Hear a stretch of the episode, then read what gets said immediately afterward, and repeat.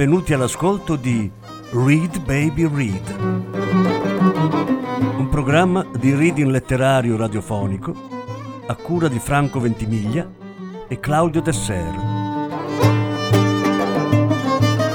Voce Franco Ventimiglia. Regia Claudio Desser.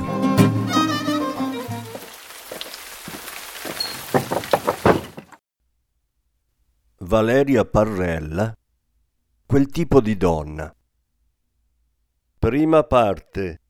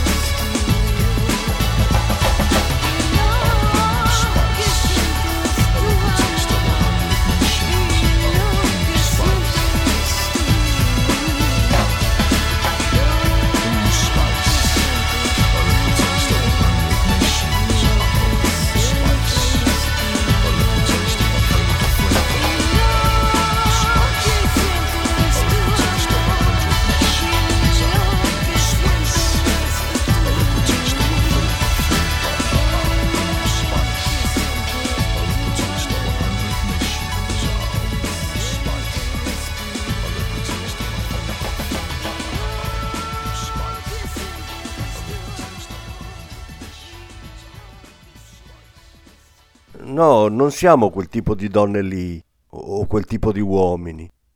Dico quelli che stendono una tovaglietta sotto il piatto per mangiare da soli.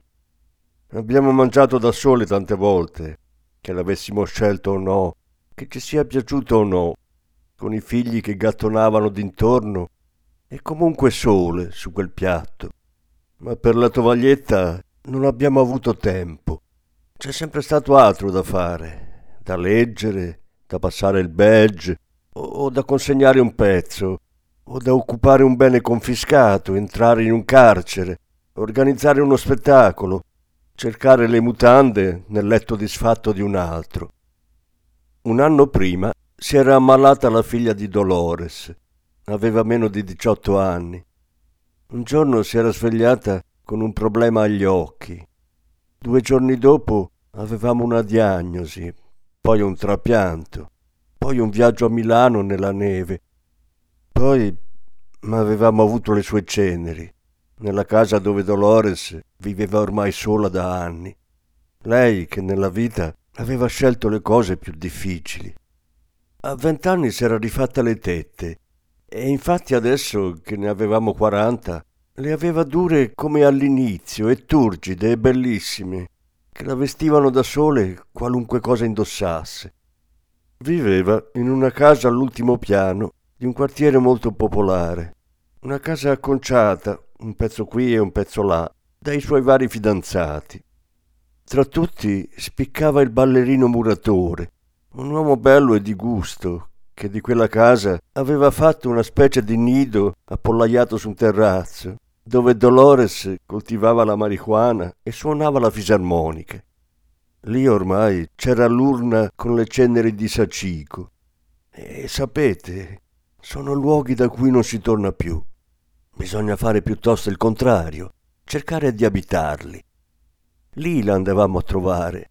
Camilla si portava sua figlia, che non è cresciuta mai del tutto e si tiene in uno spazio suo nel mondo. Gravita un po' d'intorno a noi.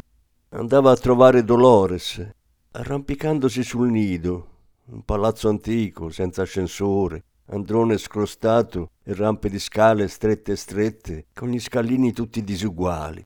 Con questa bimba miope e distratta, e per tenerla buona, mentre cercava di capire di che cosa si potesse parlare con una donna che non ha più sua figlia. Per tenerla buona le dava fette di pane. Fu così che quando alla fine della visita l'andò a chiamare, trovarono tante molliche di pane infilate sotto l'urna come un'offerta votiva, come se si fossero riconosciute tra Buddha. Quella scala stretta del palazzo povero del quartiere popolare, pieno di camorra, era una scelta, non una costrizione. Dolores era nata borghese, da un padre benestante, o che comunque ebbe qualcosa da lasciare a tutte le sue figlie, ed è una professoressa molto stimata in città, che aveva aiutato Dolores a crescere la piccola Sachiko quando lei sentiva ancora di dover fare le sue esperienze, così come era accaduto a tutte noi. E continuava ad accaderci, perché la vita non è fatta di stadi successivi, di cui solo in quelli iniziali alloca la curiosità, bensì era come la rappresentava a teatro Carola, che cercava continuamente donne per i suoi spettacoli, attraverso cui vivere altre se stesse, nuove identità.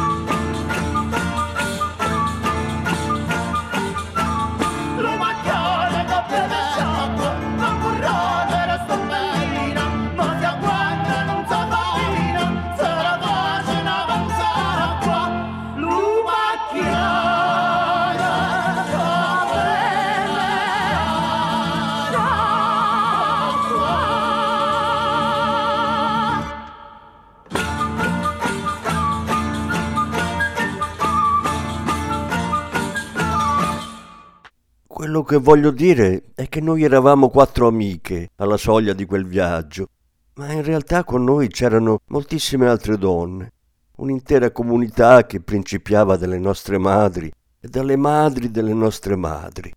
Donne che si erano battute per la nostra libertà, anche quando ci avrebbero voluto prendere a pantofolate che avevano aperto le nostre porte anche quando l'istinto materno aveva loro suggerito piuttosto di chiuderci a chiave in stanza e poi gettarla via, quella chiave, che avevano difeso le nostre scelte sessuali numerose e promiscue, pure quando avevamo sfoggiato fidanzati impresentabili ai più. Noi eravamo figli di quelle lì, e i mariti di quelle lì, cioè i nostri padri, erano stati femministi quanto le loro mogli si erano lasciati, risposati, rifidanzati. Anche loro avevano avuto le loro scelleratezze e i loro viaggi.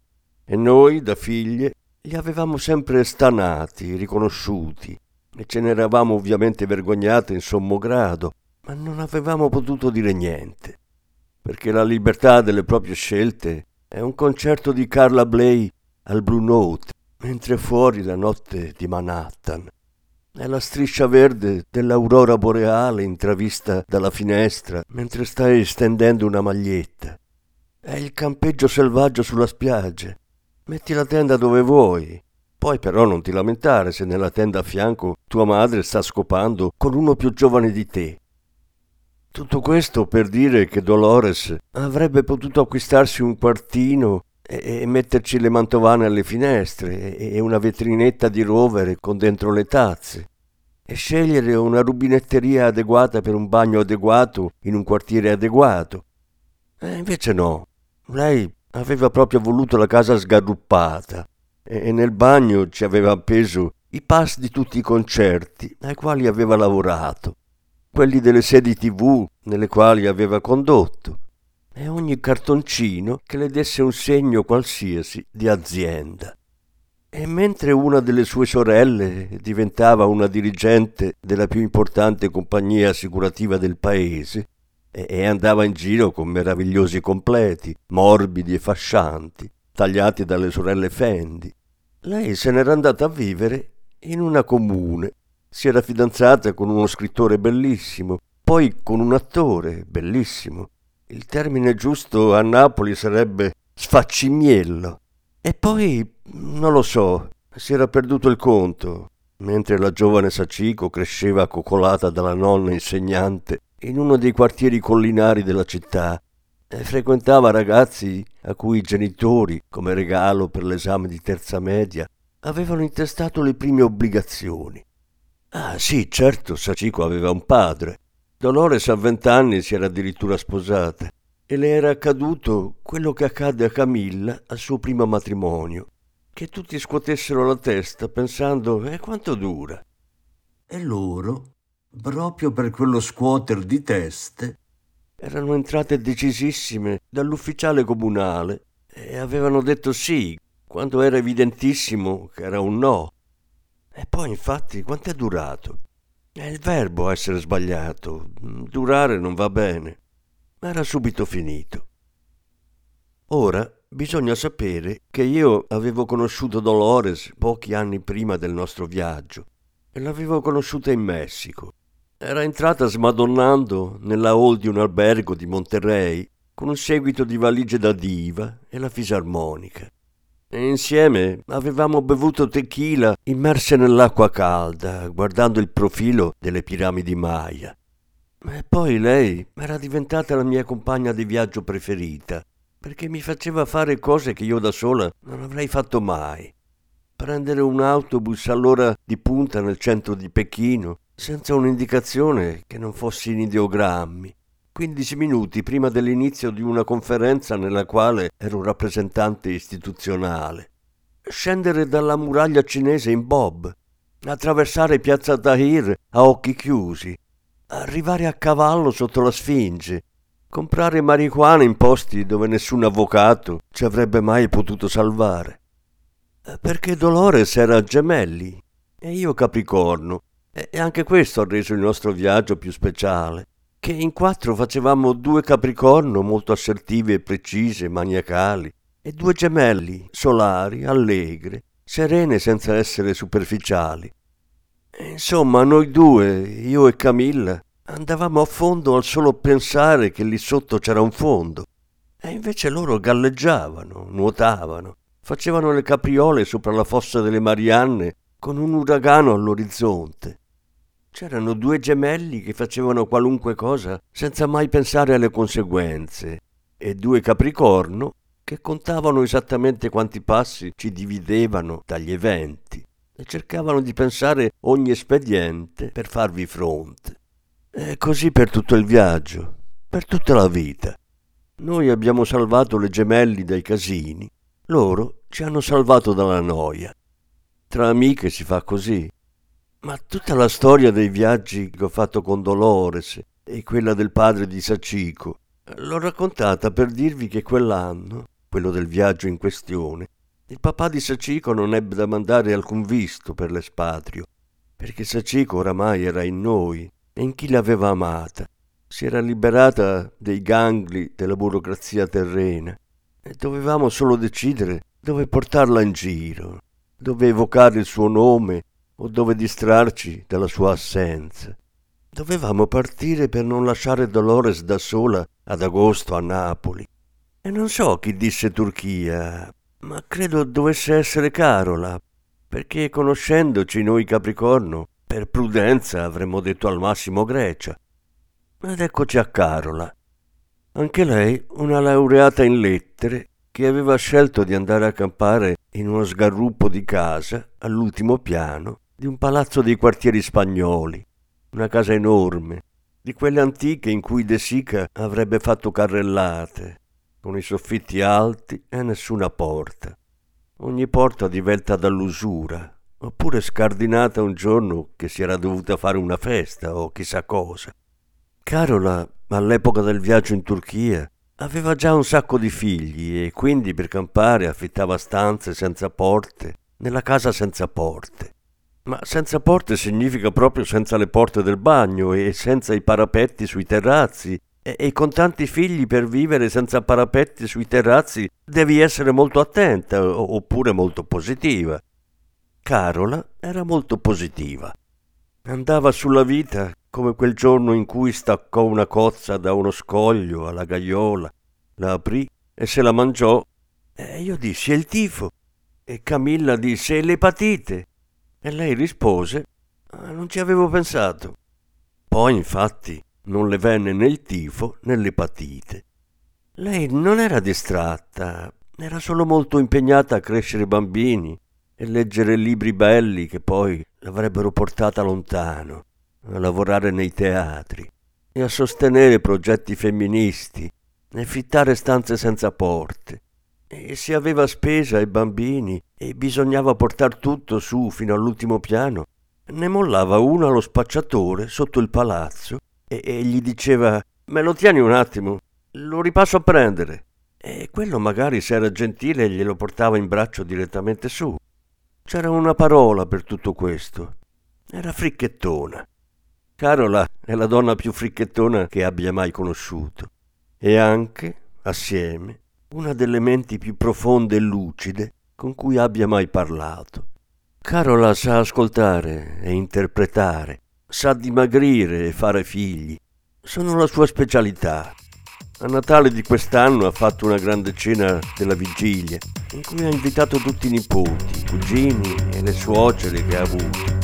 E solo una gemelli estremamente intelligente può resistere a tutto questo.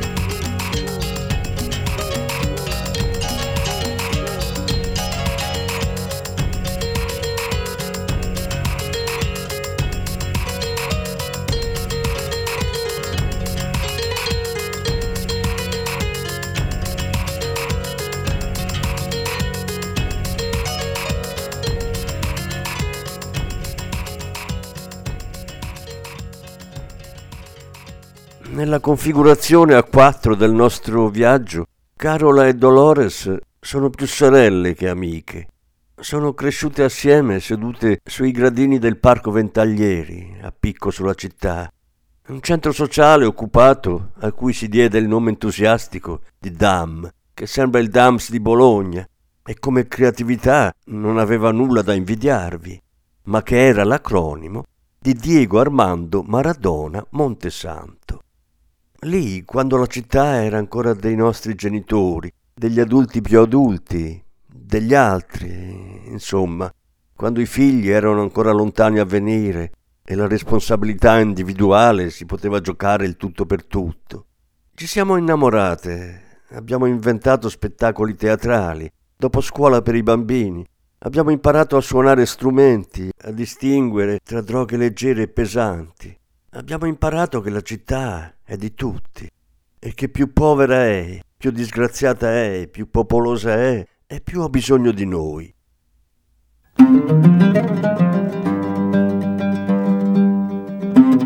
Avete ascoltato Read Baby Read, un programma di reading letterario radiofonico a cura di Franco Ventimiglia e Claudio Tesser. Grazie per l'ascolto, alla prossima settimana. La successiva parte sarà trasmessa la prossima settimana.